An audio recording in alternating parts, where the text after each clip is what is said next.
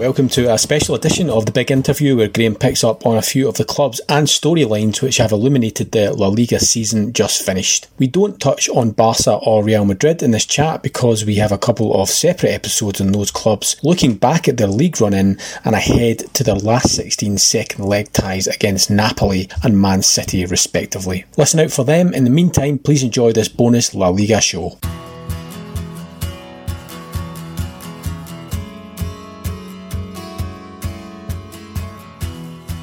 Why don't we start with Valencia? Because they're a club we've talked about a lot on this podcast. Won the Copa del Rey last season under Marcelino, who was subsequently sacked in September. And, and that just seemed to have quite a destabilising effect on, on the whole squad. A really poor post lockdown, and they finished ninth, miss out in European football. Every time we talk about them, it just seems to be bizarre stories and, and strange decisions. What, what has gone wrong this season now? I, I think you've nailed it, Martin. I mean, I know how much you enjoyed Valencia, and listen, that cup final was exceptional, wasn't it? You, you know, pa- powerful, uh, full of skill. They ran Barcelona off their off their legs. Um, look, you've named it number one. Marcelino was the right coach. He was getting them to play football whereby not only were they extremely hard to beat, um, the squad was dramatically united behind him. And I think that having won a trophy, I mean, the central thing, if anybody's forgotten, is that when Valencia's financial situation and the company that owns them, uh, Meriton, which is, you know, Peter Lim is the major shareholder, he, Peter Lim has every right to say, well, I, I want to start to see a return on my money. That's, that's completely justifiable. And uh, I go back time again to the financial plan that they published, whereby, you know, they had to qualify for the champ. You know, several years ago they, they published this plan, financial plan, saying we have to qualify for the Champions League for the next twenty years, and and when we get there, we need to make money by selling some of the big stars who've got us there. So it's that recycling of top four every year, um, which is a hard ask.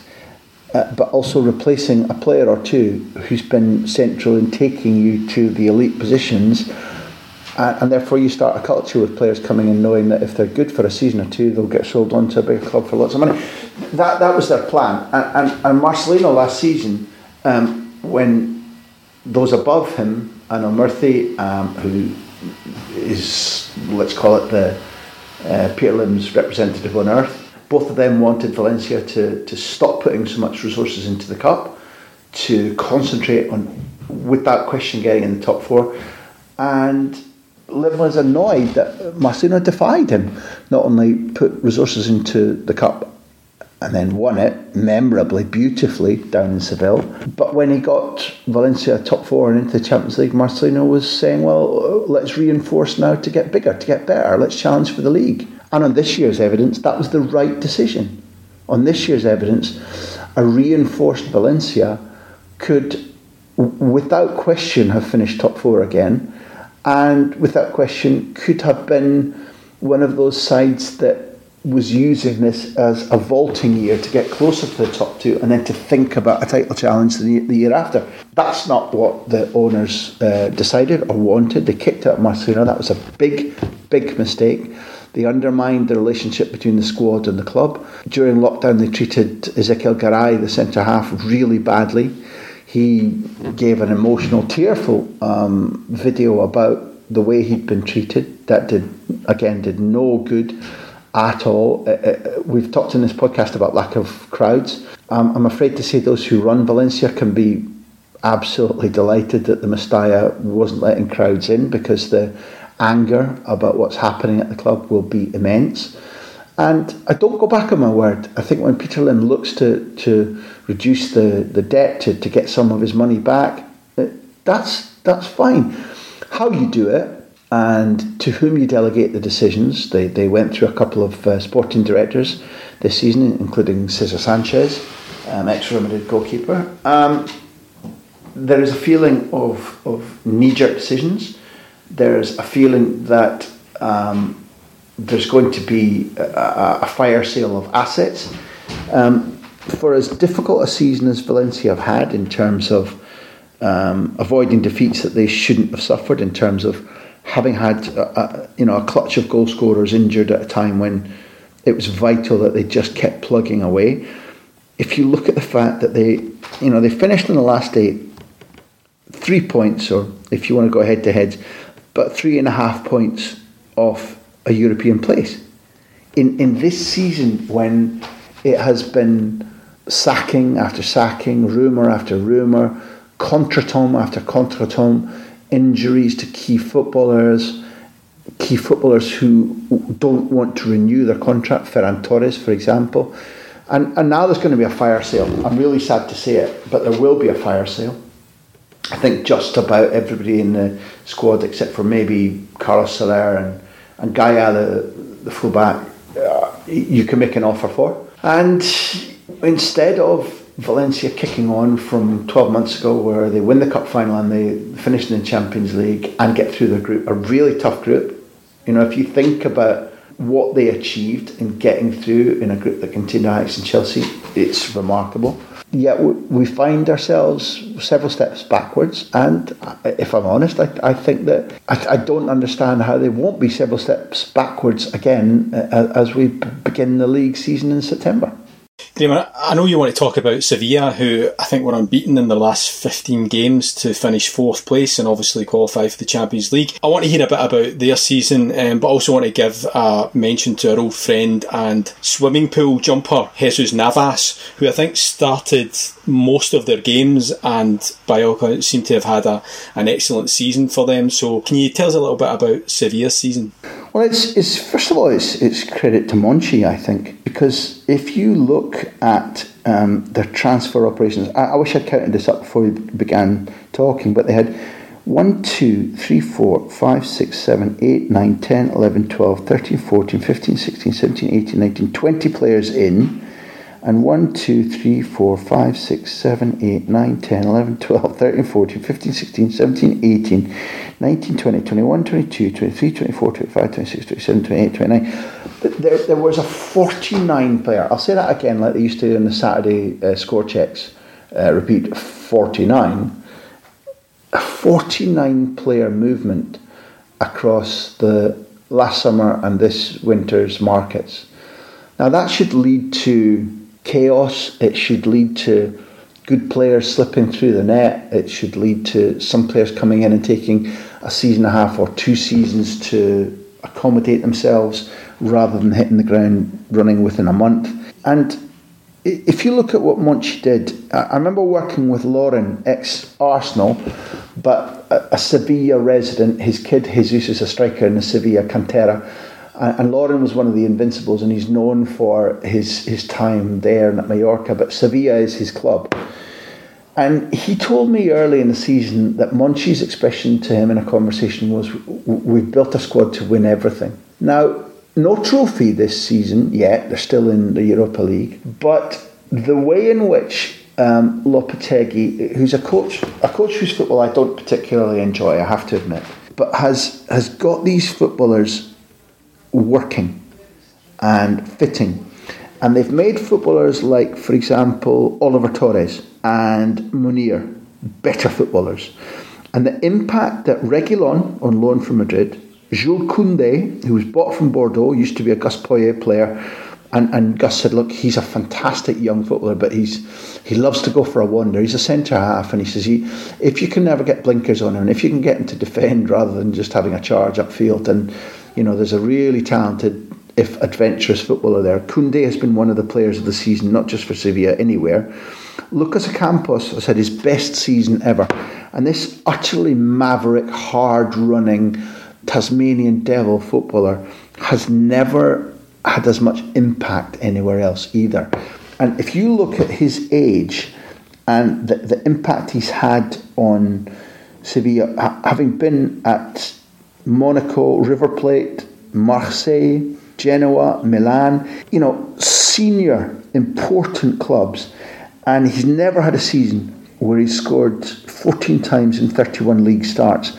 And again, going back to crowds, his biggest loss is that the, that the Nervion wasn't open to fans for the last third of the season because he's now the darling of that club and they need that there. They're so passionate there. Ocampos has been brilliant. He's a new signing. Fernando has been absolutely fantastic. He's given them an order and a solidity that they didn't have before.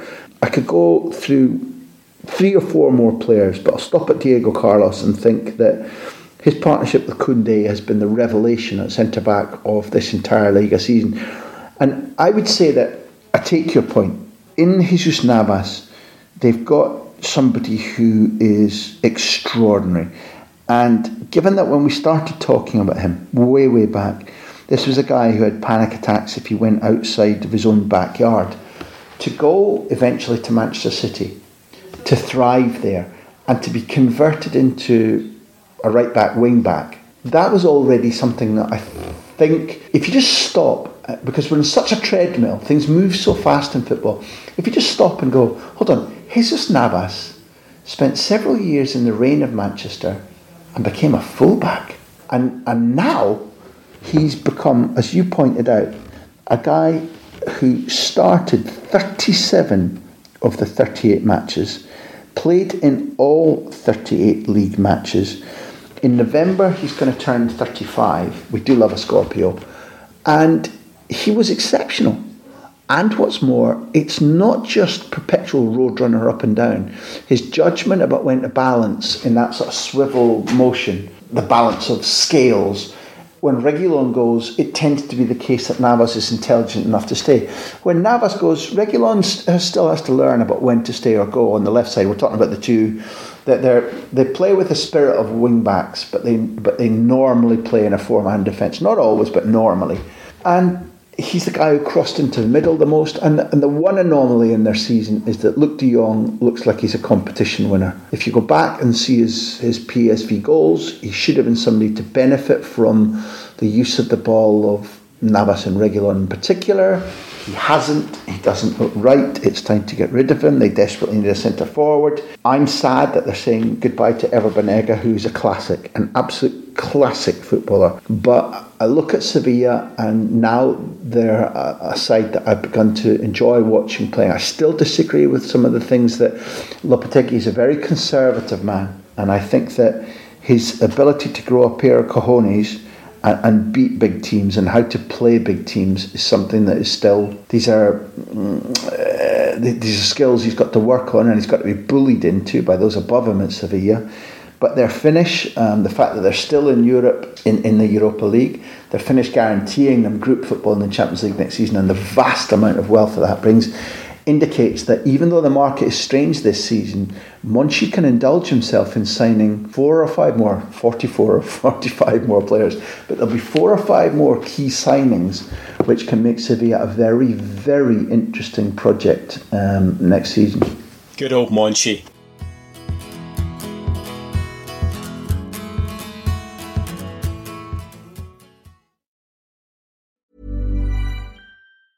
Hi, I'm Daniel, founder of Pretty Litter. Did you know cats tend to hide symptoms of sickness and pain? I learned this the hard way after losing my cat, Gingy. So I created Pretty Litter, a health monitoring litter that helps detect early signs of illness by changing colors, saving you money and potentially your cat's life. Pretty Litter is veterinarian developed, and it's the easiest way to keep tabs on your fur baby's health right at home. Go to prettylitter.com and use code ACAST for 20% off your first order and a free cat toy. Terms and conditions apply. See site for details.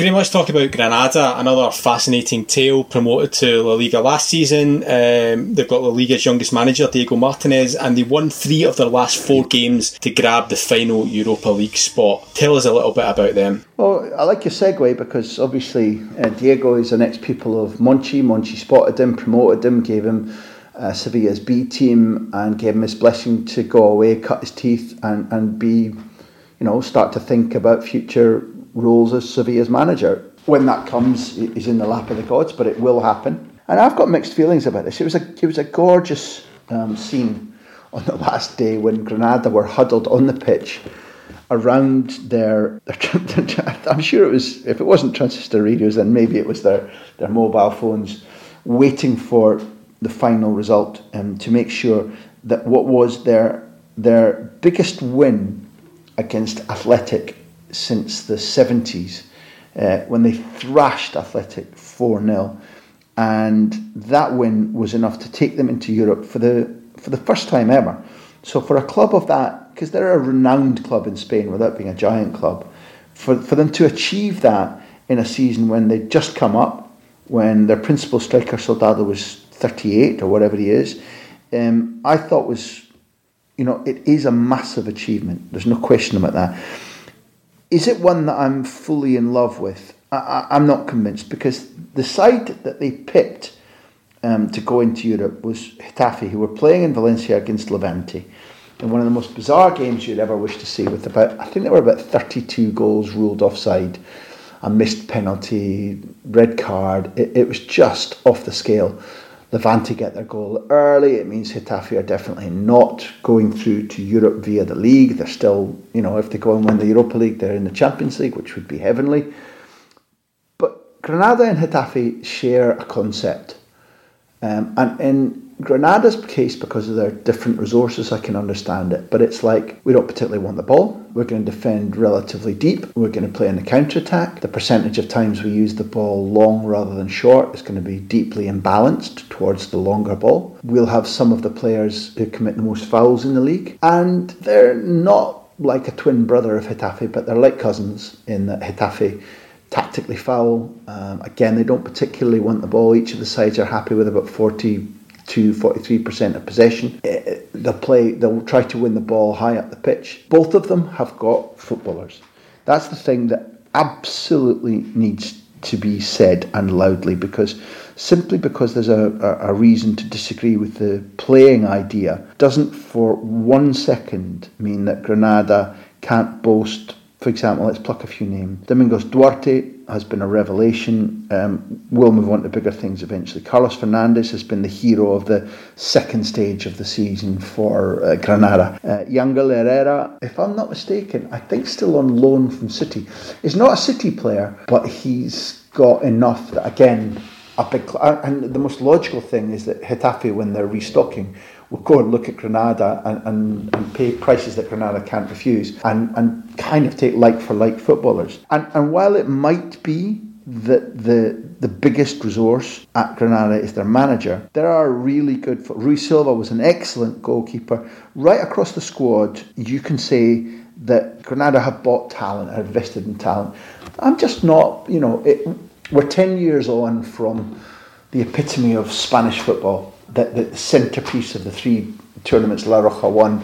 Uh, this is the 10th anniversary of Soccer City in the way that, that Spain outplayed the world in three consecutive tournaments using possession, using wit, using cleverness, brilliant passers, guys who had a dribble, who could go past people, almost completely forsaking the type of uh, tactical fouling, long ball, deep defence that, that Granada and Getafe play. So it's a beautiful story. They have an extremely clever coach I, I enjoy achievement and I enjoy stories. I'm just not a massive fan of the way that Granada play. And, and I'll sum up. If you look at the bottom three, Lega had every piece of bad luck going in that, you know, they, they lose En-Nesyri to Sevilla for a decent fee and a profit, fine. Outside the transfer market, they, they, they then lose Braithwaite because Barcelona are allowed to replace Dembele because in theory he's injured for the season and rules allow Barcelona or any club with somebody who's out for the season to make a signing out with the transfer market, but the rules don't allow the club that's been asset stripped to go and sign somebody else. So they lose two strikers like that. They lose Guido Carrillo, injured. Um, Oscar doesn't play in some of the big matches towards the end of the season, and somehow or other, um, Javier Aguirre organises Lega into playing a brand of football, which, with one more goal against Real Madrid, um, on the last day of the season, which ends in 2 to draw, and, and they should have had a penalty, they stay up. And it would have been probably the biggest footballing miracle in my 19 years in, in Spain. Mallorca played wonderful football. Um, they just couldn't defend. Their home record was exceptional in Take, in Budimir, in Salva, in Lago Junior. They had footballers that I hugely enjoyed watching. I think Baba is going on to bigger and better things in, in central midfield. And, and the one that let us all down is Espanyol. You talked about Valencia, and, and be careful what you wish for, because a year ago Valencia were celebrating and everybody was going mad, and now they're in the doldrums. A year ago, Borja was carried off the pitch at Espanyol as they won the last game of the season to go into Europe for the first time in over a decade. And, you know, they, they didn't work hard enough to retain Rubi, they didn't work hard enough to retain Borja. Both of them went to Betis and failed. Espanyol never got going. They appointed the wrong coach to begin with. They, they, they changed everything with what Machin was brought in, uh, you know, to, to try and deliver. It was like a, a complete volte face. Oh, we've been we've been marching south, right? Oh, let's geez, let's let's march north now. Abelardo comes in. He's going to save the club with with the the shutdown. Momentum is robbed when they come back. Raul de Tomás, their scorer that they bought at Christmas, is injured. And they say to Abelardo, we want you to commit now for next season, whether we're relegated or whether we stay up. He says, no, I'd rather jockey for position and wait till the end of the season and then decide. Right, there's the door, you're sacked. Rufete comes in and loses every game. It's been abysmal and it's been a dramatic impact on, on a club that um, I think is an important one which gave us really exciting football last season, which until they met Wolves were coasting through the Europa League. That was not a shower of idiots that got relegated at the bottom of La Liga with just five wins. You know, when I say only 58 goals uh, conceded, there were several sides above them um, that conceded at or around that total. They just couldn't score. They waited too long to react in terms of the players that they sold and the manager that they lost last season. They made bad decision after bad decision it's been a whimpering, pathetic, dirty water trickling down the drain descent from the Primera into the Segunda for Espanyol. And while I wish them luck in getting back quickly, um, unless they improve their decision making significantly, they won't. And by the way, Martin, listen, for, for, for our listeners' sake and for a guy like you, not to say goodbye properly to, I mean, I've written about this and I think I read the column, but not to say goodbye properly to a, a wonderful man in Aritz Aduriz who retired three quarters of the way through the season, having scored one of the goals of the season on the opening day with his overhead kick against Barcelona. And to, to not be a little bit sad for La Liga, but happy for Santi Cazorla that he's off to play for Xavi at Al Sadd. And, and well, as a two, even though Xavi and I send him best wishes, I had a chat with him two, three days ago after he was diagnosed with COVID and he says, "Oh, listen, I'm fine. I'm stuck in the hotel. I'm, you know, I'm isolating. I don't feel any symptoms." So, in theory, you know, the dreaded COVID is is not going to uh, affect our adoration for Xavi Hernandez, mm-hmm. but he's signed Cazorla. Cazorla was off the scale this season. I think he'd be in many people's team of the season at that age with the uh, physical impact that the injuries and faulty operations have had on him again is is pretty miraculous and I'm sad to see him go but I'm happy that he'll benefit financially that he'll bring his wisdom to a football nation that is trying to develop its abilities. He'll teach people while he's there and when you lose somebody important in your life the best thing you can say is well I'm sorry we're parting but I'm glad we met so adios Santi Cazorla and Aritz Aduriz and even the crazy Ever Banega. Okay, listeners, that's your lot for today. Graham, thank you very much for your time. Adios, viva la Liga, and viva the Champions League as well, baby.